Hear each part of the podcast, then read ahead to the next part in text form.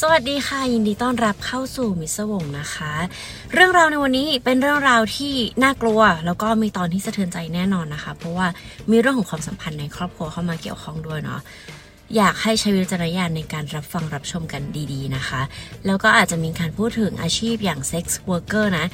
ซึ่งในมิสวงเนี่ยจะไม่มีการแบบว่า shame หรือว่าต่อว่าใครที่ทำอาชีพอะไรแบบนี้เลยนะ เพราะว่ามีบางคนที่ support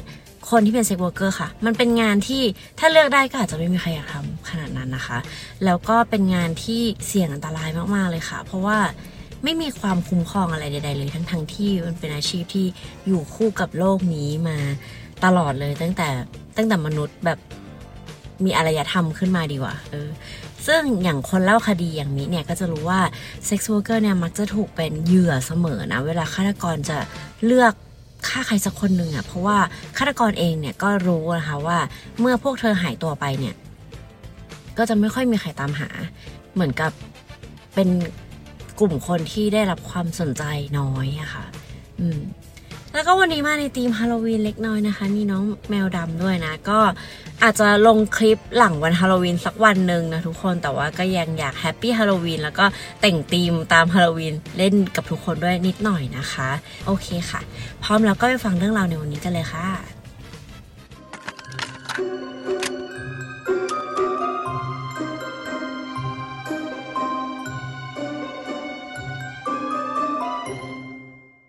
ตอนในวันนี้เนี่ยเสียงมีก็คงจะยังแบบอื้อๆอยู่นะทุกคน เพราะว่ายังไม่หายดีจากหวัดนะคะ ช่วงนี้คนป่วยกันเยอะมากเลย แต่ก็ยังโชคดีที่ไม่ได้ป่วยเป็นไข้หวัดใหญ่ที่แบบทุกคนเป็นกันในตอนนี้นะคะ อ่าก็ขออภัยด้วยนะ เสียงมันจะแบบอู้อี้อู้อีหรือว่าจะมีการแบบหายใจแรงนิดนึง เพราะว่าหายใจไม่ค่อยออกอะค่ะ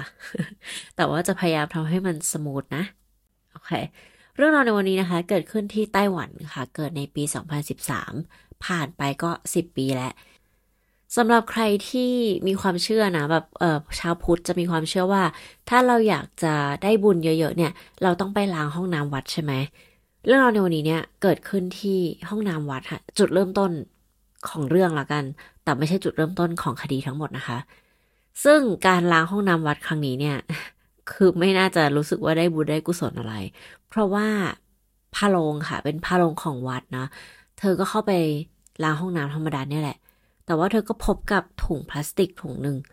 จริง ๆ แล้วถุงเนี่ยถูกวางทิ้งไว้สองวันแล้วนะทุกคน เราก็เลยไม่รู้ว่าห้องน้ำวัดเนี่ยเขาล้างทุกวันหรือเปล่า แต่ว่าวัดเนี่ยก็เป็นวัดชื่อดังแห่งหนึ่งนะคะ ในไต้หวันนะ มีคนมาที่วัดมากมายค่ะ เพราะฉะนั้นก็ต้องมีคนผ่านไปผ่านมา เห็นถุงอันเนี้ย ระหว่างที่เขาเอาห้องน้ำอยู่ เป็นเวลาสองวันเต็มๆ คิดดู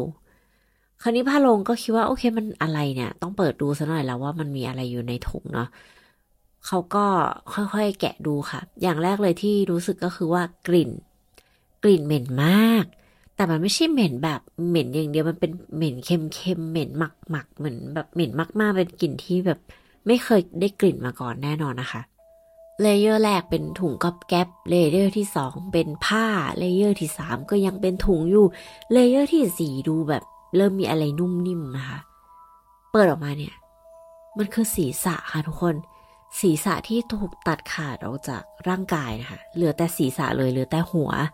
แล้วถูกหมักอยู่ในเกลือ เป็นการถนอมอาหารอย่างหนึ่งเหรอ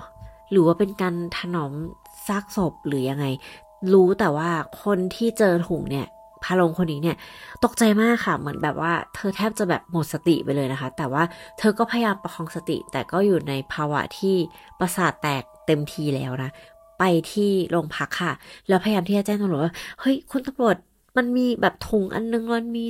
หัวอยู่ข้างในแล้วแบบอะไรเงี้ยตำรวจก็คือแบบใจเย็นๆค่อยๆพูด แต่ตอนแรกเนี่ยตำรวจก็คิดว่า เฮ้ย เป็นอะไรหรือเปล่า เมาหรือเปล่าหรือว่าเกิดเพี้ยนอะไรหรือเปล่า หลังจากที่ฟังเรื่องราวทั้งหมดนะคะตำรวจกำลังจะแบบจะเชื่อครึ่งไม่เชื่อครึ่งกำลังจะอะเดี๋ยวไปดูก็ได้หรือว่ายังไง ก็มีสายจากตำรวจอีกท้องที่หนึ่งค่ะโทรมาแจ้งว่าพวกเขาเนี่ยได้รับจดหมายฉบับหนึ่งแต่ว่าจดหมายเนี่ยมันจ่าหน้ามาที่สถานีตำรวจที่นี่ ก็เลยคิดว่าเดี๋ยวจะส่งจดหมายมาให้ล้วกันนะ มันน่าจะมีเรื่องเกี่ยวกับ ท้องที่นี้แหละที่ไม่ได้เกี่ยวกับเรา คือตำรวจก็มีความเกี่ยงกันเล็กน้อยว่าขี้เกียจเปิดดูเนาะเพราะว่าเป็นคนแกล้งหรือเปล่าหรืออะไรอะไรเงี้ย แต่ทางตำรวจโรงพักนี่ก็บอกว่าก็เปิดมาเลยก็อ่านมาเลยตำรวจท้องที่ที่ได้รับจดหมายเนี่ยเขาก็เลยอ่านจดหมายค่ะ เนื้อความก็บอกว่า ที่ห้องน้ำวัดแห่งนี้เนี่ยจะมีศีรษะอยู่ในห้องน้ำชาย ให้ตำรวจเนี่ยรีบไปดูแล้วก็ไปทำพิธีให้เรียบร้อยแล้วกัน ศีรษะของคนนี้เนี่ยมีชื่อว่าเฉียนวอนทิง แล้วก็ลงท้ายว่าจากผู้ใจดีที่ไม่ประสงค์ออกนามนะคะตำรวจก็เฮ้ย มันเหมือนกับสิ่งที่พาลงคนนี้กำลังเล่าเลย หรือว่ามันจะเป็นเรื่องจริง แน่นอนว่าทางตำรวจเนี่ยก็รีบไปตรวจสอบค่ะ แล้วก็พบว่ามีศีรษะอย่างที่ผู้หญิงคนนี้เล่าให้ฟังทุกอย่างเลย ศีรษะที่ถูกหมักอยู่ในเกลือเนี่ยอยู่ที่ห้องน้ำแห่งนี้ค่ะ แล้วที่ศีรษะนี้เนี่ย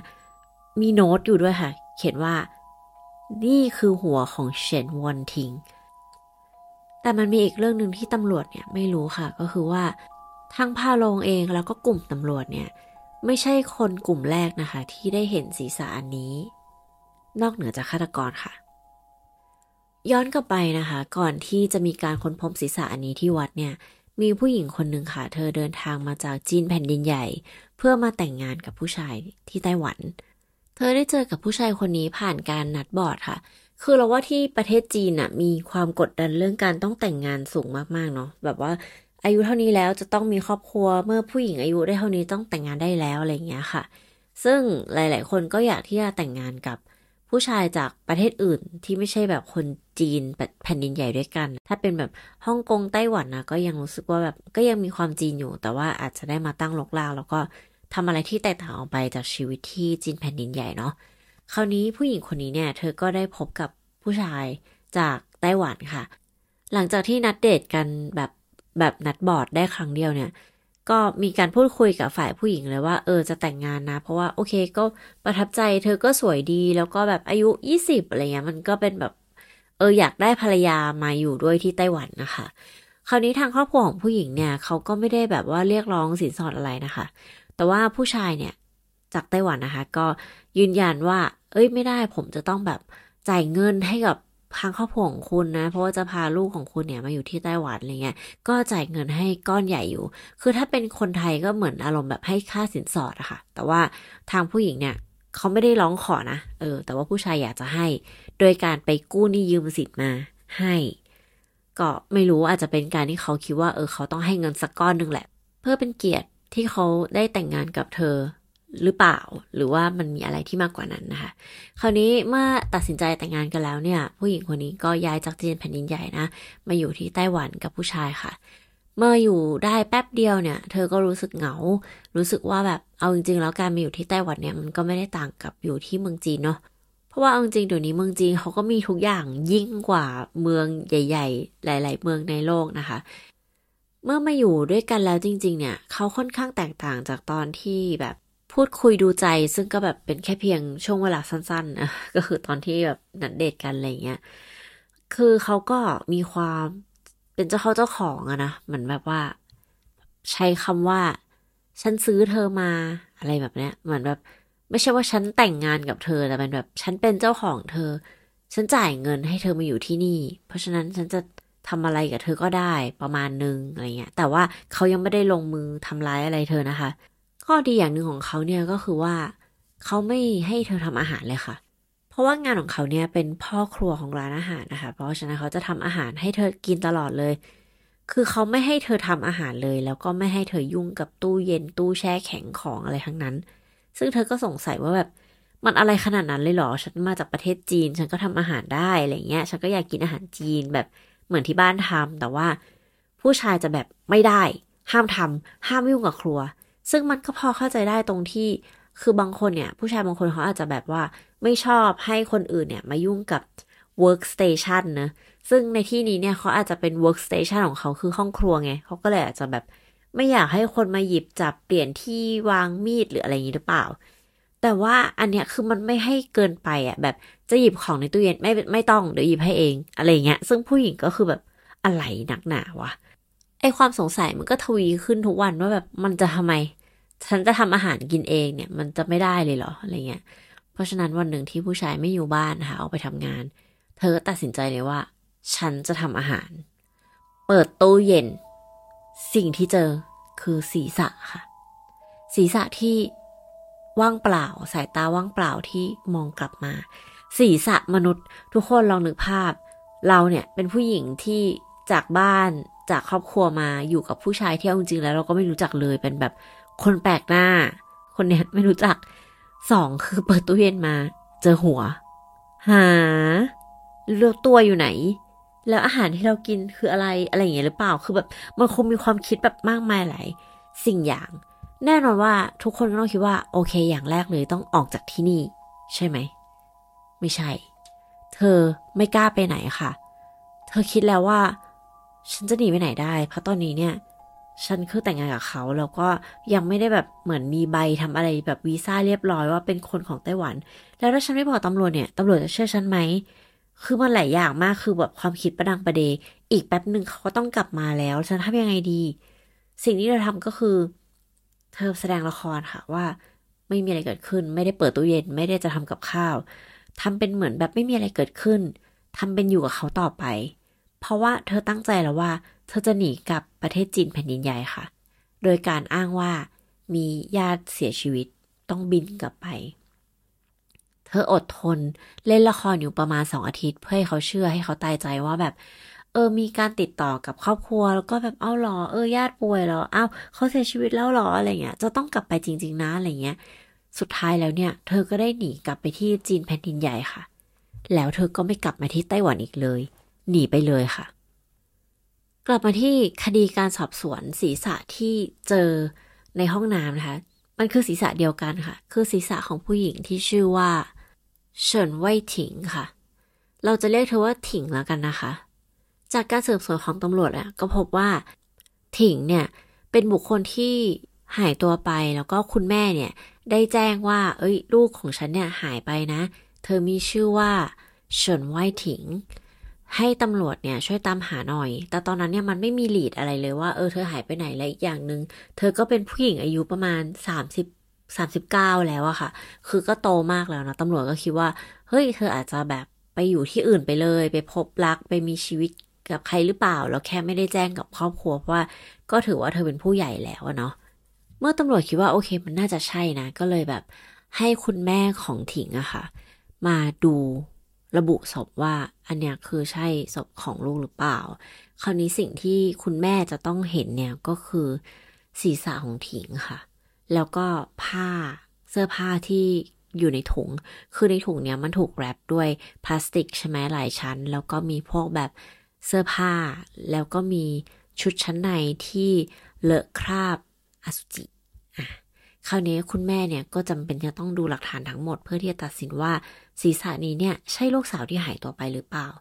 จากการที่คุณแม่ได้ดูแล้วนะคะ คุณแม่ก็จำได้ค่ะว่า เสื้อผ้าที่กำลังมองอยู่เนี่ยคือเสื้อผ้าที่เธอเนี่ยซื้อให้กับลูกสาวเองละค่ะตำรวจก็เลยมั่นใจว่า อันนี้แหละ ใช่แหละ คือคนเดียวกับบุคคลที่หายไป แต่การที่จะรู้ว่าเกิดอะไรขึ้นกับถิงจนถึงวันนี้เธอเนี่ยเหลือแค่เพียงศีรษะ ก็จะต้องกลับไปที่จุดเริ่มต้นค่ะ ถิงเป็นลูกสาวคนเล็กนะคะ จากครอบครัวที่มีลูกทั้งหมด 6 คนค่ะ เธอมีพี่ชายพี่สาวมากมายนะ ตอนเด็กๆ เนี่ย เธอเป็นเด็กผู้หญิงที่หน้าตาน่ารักมากเอ่อเรียกได้ว่าแบบเป็นสาว popular ของโรงเรียนเลยค่ะ ทั้งหน้าตาน่ารักอ่อนหวานอย่างเงี้ย มีผู้ชายมาชอบมากมายนะ เวลาแบบวันวาเลนไทน์หรือว่าวันที่เขาจะให้ของขวัญกันเนี่ย โต๊ะของถิงก็จะเต็มไปด้วยขนมดอกไม้ที่หนุ่มๆเนี่ยให้เธอนะคะ แต่ว่าในตอนนั้นเนี่ยถิงก็ไม่ได้สนใจใครจริงจังเนาะแต่เธอก็รู้แหละว่ามีผู้ชายมาชอบอะไรเงี้ย ส่วนเรื่องของการเรียนเนี่ยเป็นคนที่เรียนไม่ค่อยเก่งเท่าไหร่ค่ะ คุณพ่อเนี่ยได้ด่วนเสียชีวิตไปตอนนี้เธออยู่มัธยมต้นนะคะทำให้คุณแม่เนี่ยต้องเป็นคนเดียวที่เลี้ยงดูครอบครัวค่ะ คือคุณแม่ก็อาจจะทำไม่ได้ดีมากนะ คือก็อยู่กันแบบลำบากนิดนึง ค่อนข้างแบบอัตคัด เพราะว่าลูกก็คือตั้งหกคน เออ แต่ว่าคุณแม่ก็ทำมาอย่างดีที่สุดอะค่ะ แต่พอถิงเข้ามัธยมปลายปุ๊บเนี่ย เธอก็เริ่มคบกับเพื่อนที่ค่อนข้างเกเรมาก ๆ เกเรมากๆ แบบโดดเรียนกินเหล้าเล่นยาอะไรเงี้ย ซึ่งในไต้หวันการเล่นยาก็น่าจะค่อนข้างโหดนะ เพราะว่าเหมือนกับกฎหมายเขาน่าจะโหดมากๆอะ ซึ่งถ้าผู้ใหญ่เล่นยาก็เรื่องนึงละอันนี้คือแบบเด็กวัยรุ่นเนาะชีวิตก็ค่อยๆ ถล่มถลายไปเรื่อยๆนะคะ แต่ว่าตอนเธออายุสิบแปดเนี่ย เธอก็ได้พบกับผู้ชายที่เธอชอบมากๆเลยค่ะ น่าจะเป็นผู้ชายรุ่นรุ่นเดียวกันเนี่ยแหละค่ะ แล้วพวกเขาก็แต่งงานกันค่ะ ซึ่งตอนนั้นทุกคนเนี่ยก็คัดค้านนะคะ เพราะว่าอายุแค่เพียงสิบแปดเท่านั้นเอง แล้วอีกอย่างหนึ่งถิงเนี่ยก็ยังแบบหน้าตาสวยสดใสสามารถที่จะมีอนาคตได้อีกยาวไกลนะคะ แต่ว่าเธอก็เลือกที่จะลงหลักปักฐานละอยากแต่งงานเนาะ แต่ว่าพอได้แต่งงานแค่เพียงสักแป๊บเดียวเนี่ย ผู้ชายก็ต้องไปรับราชการไปไป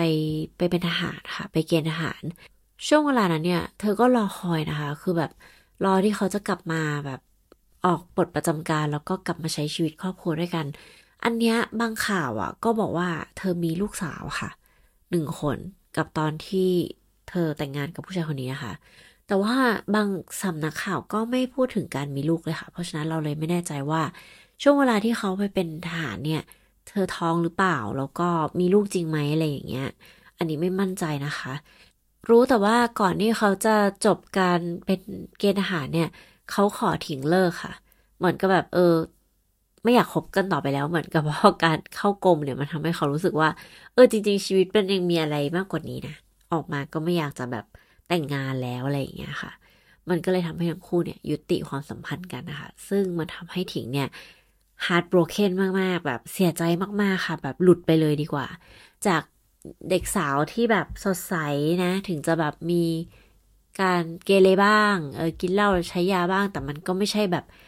จุดหลักๆ ในชีวิตของเธอเออจุดหลักๆในชีวิตของเธอเนี่ยคือความรักกับผู้ชายคนนี้นะคะ แต่พอเขาทิ้งเธอไปเนี่ย มันก็เป็นจุดเปลี่ยนไปเลยค่ะ เธอเริ่มใช้ทั้งเหล้าทั้งยาในการรับมือกับเรื่องนี้นะคะ การแต่งหน้าของเธอก็เปลี่ยนไปค่ะ แบบจากหญิงสาวสดใสกลายเป็นแบบแต่งหน้าเข้มบล็อกตาดำอะไรเงี้ย ซึ่งแบบทุกคนก็เห็นว่ามันมีความเปลี่ยนแปลงแบบกระทันหันมาก ๆ กับบุคลิกภาพของถิงนะคะ แต่ว่าก็ไม่รู้ที่จะช่วยเหลือยังไง เพราะว่ามันเป็นเรื่องของจิตใจนะ สุดท้ายแล้วเนี่ยเธอก็ค่อยๆ แบบดำดิ่งไปเรื่อย ๆ กับความเศร้าโศกเสียใจกับความรักที่เสียไปในครั้งนี้นะคะ เธอเริ่มออกจากบ้านด้วยชุดนอน แล้วก็แต่งหน้าแบบแปลกๆอะไรเงี้ย ซึ่งคนแถวบ้านก็จะแบบเป็นอะไรอะ่ะ คือพวกเขารู้จักถิงไงว่าแบบเออเธอเป็นแบบเด็กสาวน่ารักอะไรเงี้ย แล้วอยู่ดีๆ เธอก็เหมือนกับคนที่เสียสติอะค่ะ บางทีก็ยืนมองท้องฟ้าแล้วก็หัวเราะ บางทีก็จ้องหน้าคนที่แบบมองเธอแล้วก็หัวเราะใส่อะไรเงี้ย ซึ่งมันก็ทำให้คนแถวบ้านรู้สึกแบบไม่ไม่ค่อยโอเคอะไรเงี้ย คราวนี้เธอติดทั้งเหล้าทั้งยาใช่ไหม สองสิ่งนี้เนี่ย มันต้องใช้เงินเยอะมากๆเลยค่ะ และแล้วชีวิตของเธอเนี่ย มันก็จะต้องพลิกผันนะ ไปทำงานเกี่ยวกับเป็น sex worker ค่ะ เพราะว่าสุดท้ายแล้วเธอก็ต้องหาเงินมาซื้อเหล้าซื้อยา การเป็น sex worker ของถิงเนี่ย ในตอนที่เธอยังสาว เธอก็สามารถที่จะกำหนดราคาได้เนาะว่าอะสมมติว่าแตะต้องร่างกายของเธอ เธอคิดเงินเท่านี้อะแต่ถ้าต้องการแบบ full service เลย เออแบบค้าบริการเลยก็อาจจะราคาเท่านี้แพงหน่อยอะไรเงี้ยค่ะ ส่วนการให้บริการเนี่ยบางทีปกติเขาต้องไปเปิดโรงแรมใช่ไหม แต่ว่าการไปเปิดโรงแรมเนี่ยก็แปลว่าอาจจะต้องหักจากค่าตัวอีกอะไรเงี้ย ก็เธอก็เลยเลือกที่จะพาผู้ชายเหล่านี้เนี่ยกลับมาที่อพาร์ตเมนต์ที่เธอใช้ชีวิตอยู่กับพี่ชายค่ะ ถิงเนี่ยมีพี่ชายที่ยังอยู่ด้วยหนึ่งคนนะคะ คือตอนแรกเนี่ยทางครอบครัวก็ใช้ชีวิตอยู่ที่อพาร์ตเมนต์นี้แหละ แต่ว่าเนื่องจากพี่สาวคนโตเนี่ยไปได้งานอยู่ที่เมืองอื่นนะคะพี่ๆคนอื่นเนี่ยก็เลยไปช่วยพี่สาวคนโตค่ะ พร้อมกับคุณแม่ด้วย ที่อพาร์ตเมนต์แห่งนี้เนี่ยก็เลยเหลือแค่พี่ชายของถิงแล้วก็ถิงนะคะ ซึ่งถิงเนี่ยก็เลือกที่จะพาแขกกลับมาที่บ้านนะคะ และแน่นอนว่าในคนที่มาใช้บริการเนี่ย ก็ไม่ใช่คนดีซะส่วนมากอะเนาะเออ บางทีก็แบบมาทำลายร่างกายเธอล่วงละเมิดทางเพศหรืออะไรเงี้ย แล้วก็ไม่จ่ายเงินเงี้ยซึ่งแบบอุบาทมากนะคะ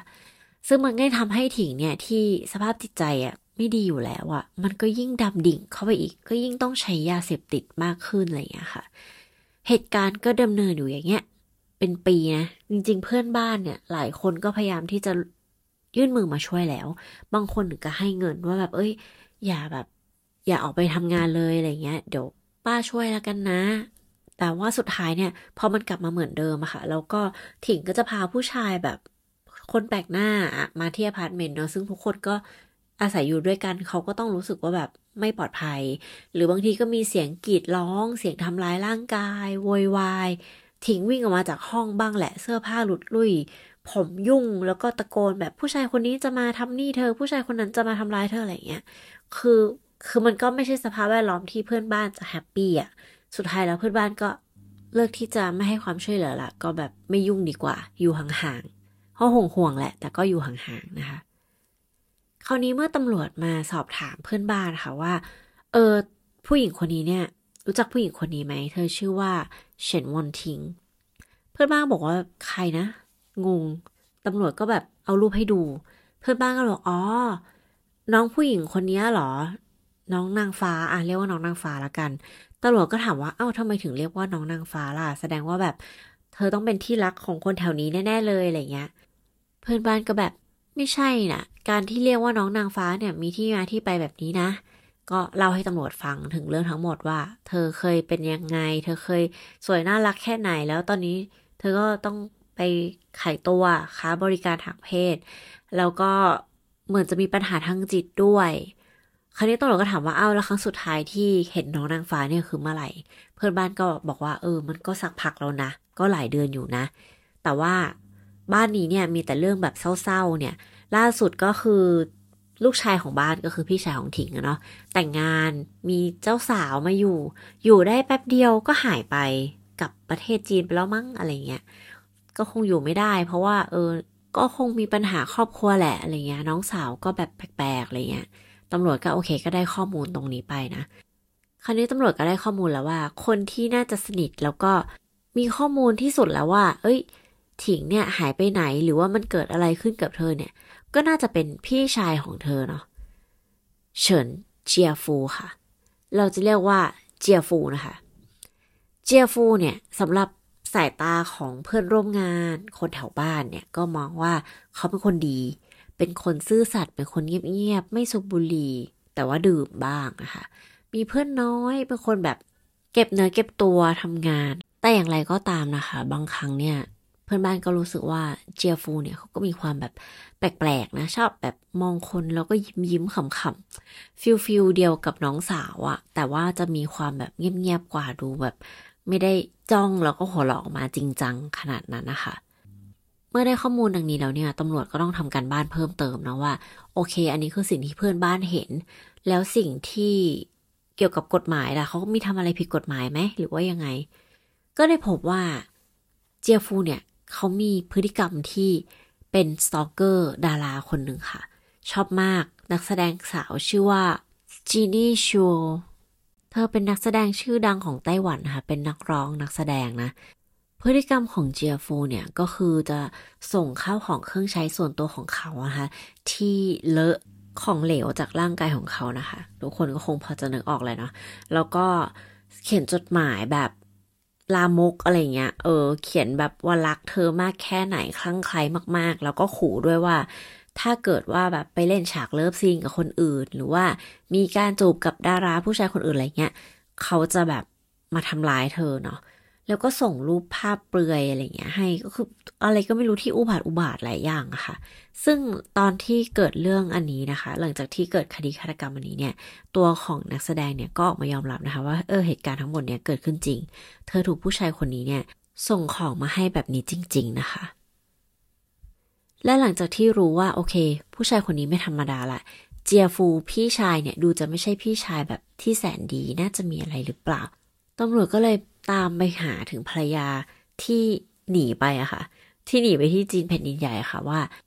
เหตุผลที่คนหนีมาที่จีนแผ่นดินใหญ่เนี่ยคืออะไรแล้วตอนที่เธออยู่กับเขาเนี่ยมันเป็นยังไงบ้างนะคะ ตอนแรกผู้หญิงคนนี้เนี่ยกลัวมากๆนะคะ ไม่ให้ความร่วมมือกับตำรวจเลยค่ะ จนตำรวจต้องแบบ ให้ความมั่นใจทั้งการันตี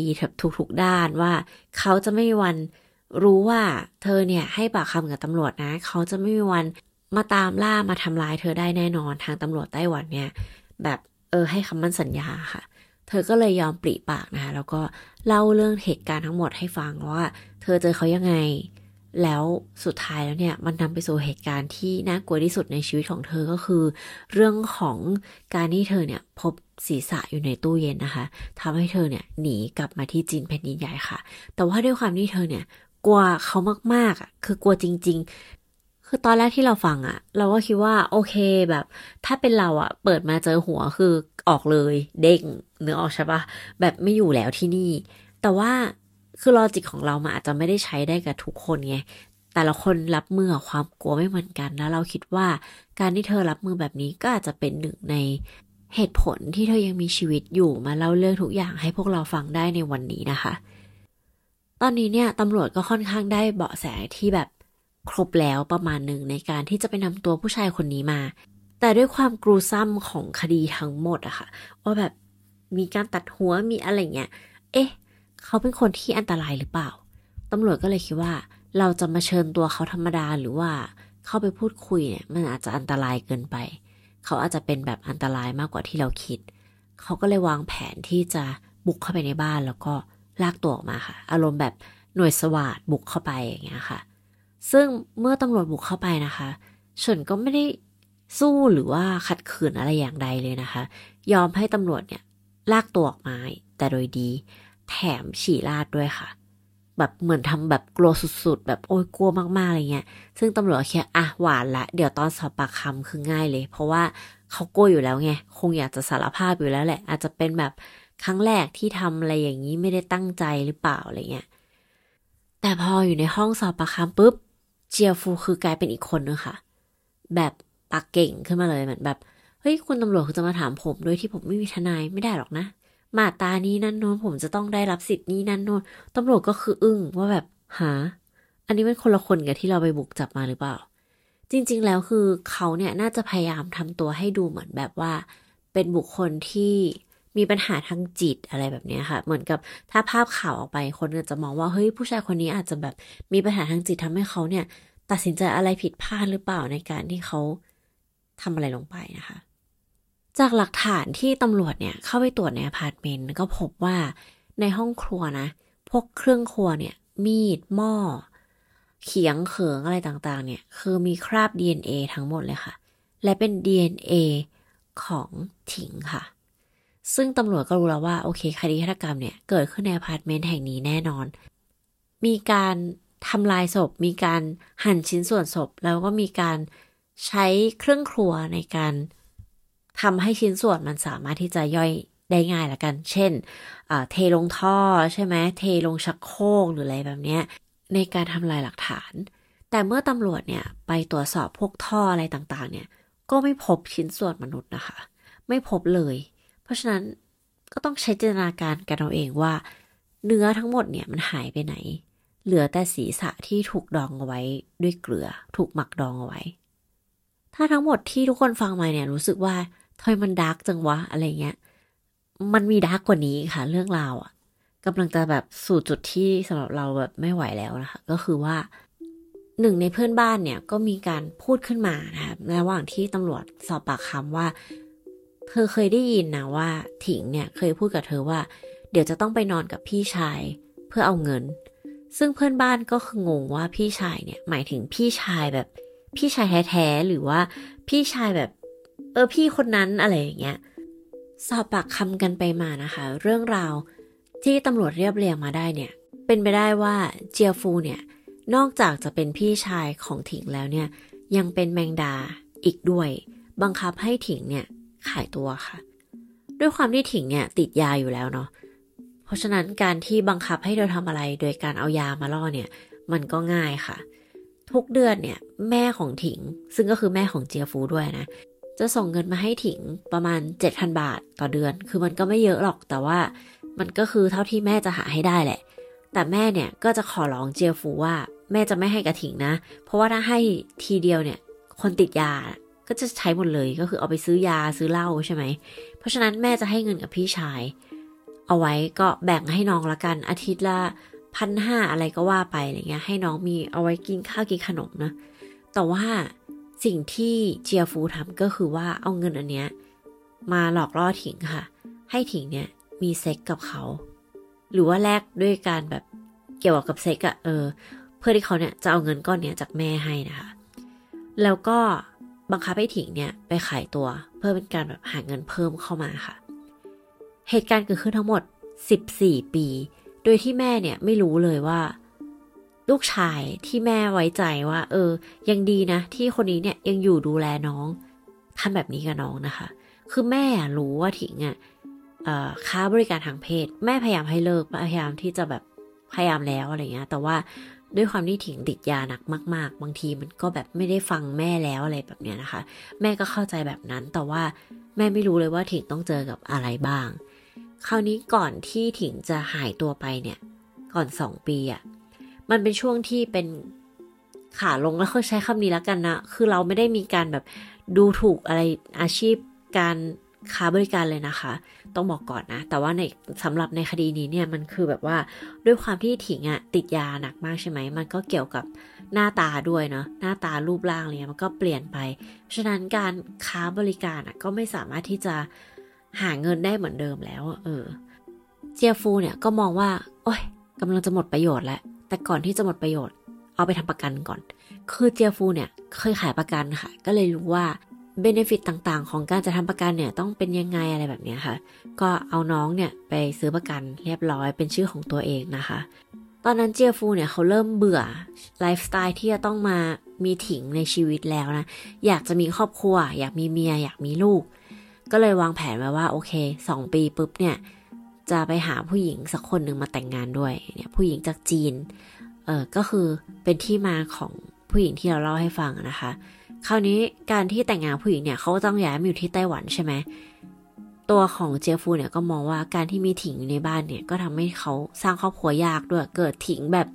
มีการรับแขกหรือว่าทำอะไรแปลกๆอะไรเงี้ยก็ทำให้ครอบครัวของเขาเนี่ย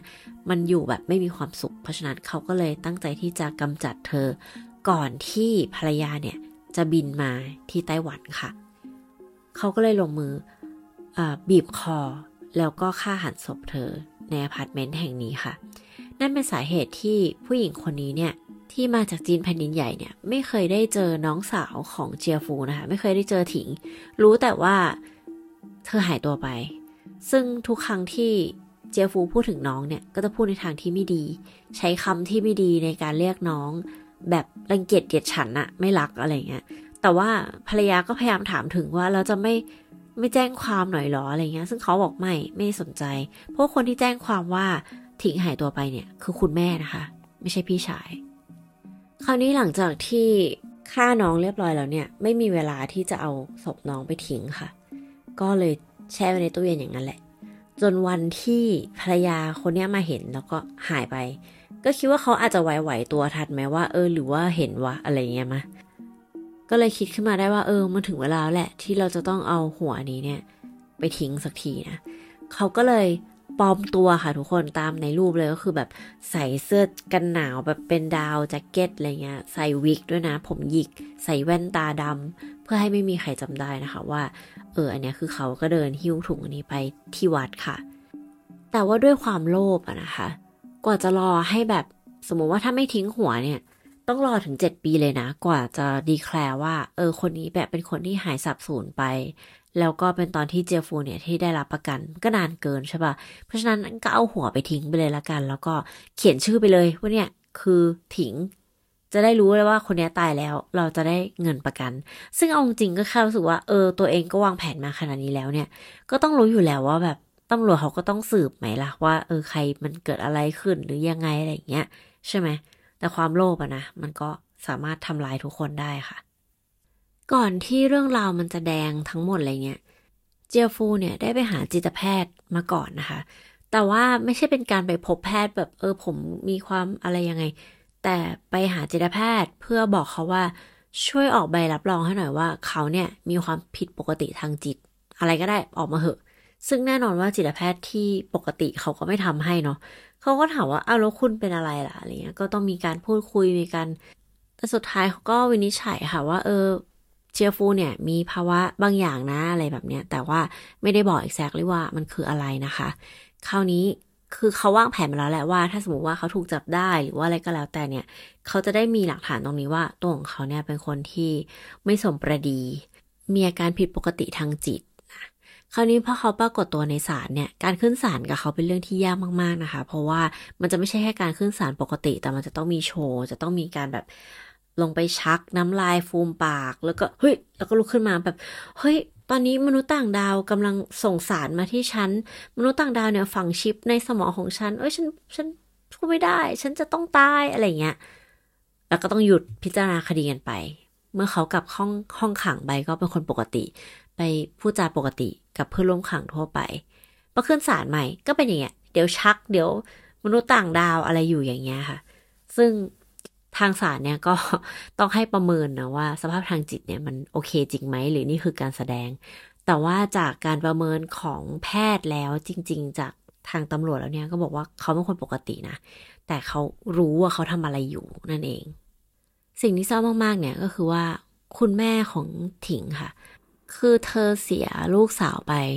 ด้วยน้ำมือของลูกชาย คือไม่รู้ว่าจะเศร้าตรงไหนก่อน คือลูกสาวเนี่ยตายด้วยความน่ากลัวมากๆ แล้วเรื่องราวทั้งหมดที่เกิดขึ้นแม่งก็น่าน่าเกลียดน่ากลัวมากๆ แล้วคนที่ทำเนี่ยเป็นลูกชายแท้ๆของตัวเองนะ แต่ว่าคุณแม่เนี่ยเลือกที่จะยืนเคียงข้างเจียร์ฟูนะคะ เพราะว่าคุณแม่มองว่าเสียลูกสาวไปแล้วอะไม่อยากเสียลูกชายไปอีกคนนึง ฟังแล้วแบบ เดทแอร์แบบเดทแอร์ไปเลยแบบฮะหนึ่งเลยนะ เจียฟูยังไม่ตาย แค่ต้องติดคุก อะ หรือว่าโดนโทษที่หนักกว่านั้นคือการประหารชีวิต แต่ถามว่ามันโอเคไหมที่จะยืนเคียงข้างลูกชาย ที่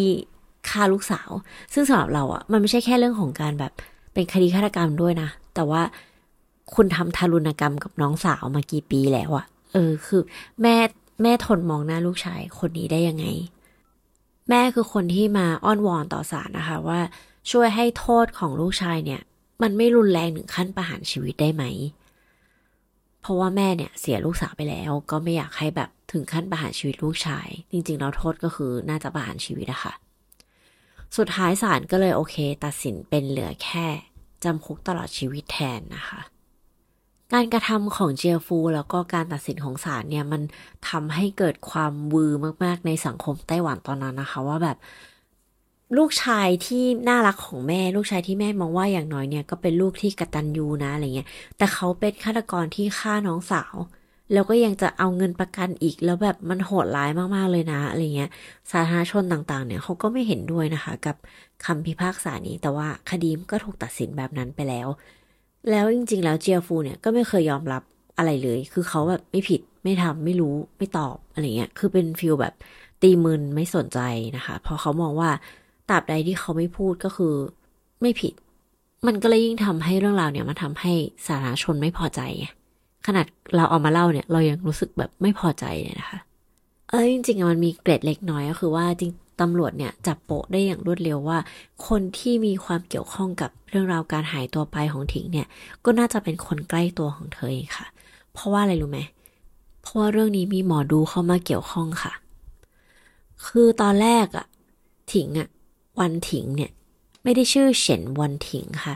เธอชื่อว่าสมมตินะเฉินหลินหลินแล้วกัน เออ แต่ว่าเธอรู้สึกว่าชีวิตเธอมันไม่ดีเลยอะไรเงี้ย เธอก็เลยไป ดูหมอดูค่ะ ซึ่งหมอดูเนี่ยก็บอกว่าเธอต้องเปลี่ยนชื่อนะ เพราะว่าเธอเนี่ยมีแต่ความโชคร้าย ชีวิตของเธอเนี่ยเจอแต่เรื่องโชคร้าย ถ้าเธอไม่เปลี่ยนชื่อเหมือนกับชื่อนี้มันจะติดตัวเธอไปส่งต่อไปถึงลูกหลานของเธอด้วยอะไรเงี้ย ตัวของถิงเนี่ยก็เลยยอมเปลี่ยนชื่อค่ะ เป็นเฉินวันถิง แต่ว่าการเปลี่ยนชื่อเนี่ยมันเกิดขึ้นแค่เพียงไม่นานค่ะก่อนที่เธอจะเสียชีวิต เพราะฉะนั้นคนที่ รู้ว่าหลินหลินนะหลินหลินเปลี่ยนชื่อเป็นวันถิงแล้วเนี่ย น้อยมากนะคะ น้อยมากๆ จนเหลือแค่น่าจะเป็นแค่คนใกล้ตัวหรือคนในครอบครัวค่ะ มันก็เลยทำให้ตำรวจเนี่ยสงสัยว่าทำไมคนร้ายอะ่ะถึงเขียนชื่อจริงของเฉินวอนถิง คือชื่อที่เพิ่งเปลี่ยน เพราะว่าสมมติว่าเป็นลูกค้า เพราะว่าเธอเป็นขายบริการนะ ขายบริการเนี่ยก็จะเจอคนแบบชั่วๆมากมายเนาะอาจเป็นไปได้ว่า อาจจะมีคนที่เป็นฆาตกรต่อเนื่องหรืออะไรเงี้ย เออเอาเธอมาเป็นเหยื่อ แต่เขาจะเขียนชื่อจริงของเธอไว้ทำไม แล้วเขาจะรู้ได้ไงว่าเธอใช้ชื่อนี้ เพราะว่าแน่นอนว่าเมื่อเมื่อเราขายบริการอะเราจะไม่ได้ใช้ชื่อจริงอยู่แล้วเนาะในแบบในสายงานของเราอะไรเงี้ย ก็จะเป็นชื่อเล่นชื่อในวงการอะไรเงี้ยไป เพราะฉะนั้นตำรวจก็เลยคิดว่า มันไม่น่าใช่แบบฝีมือของลูกค้าหรือ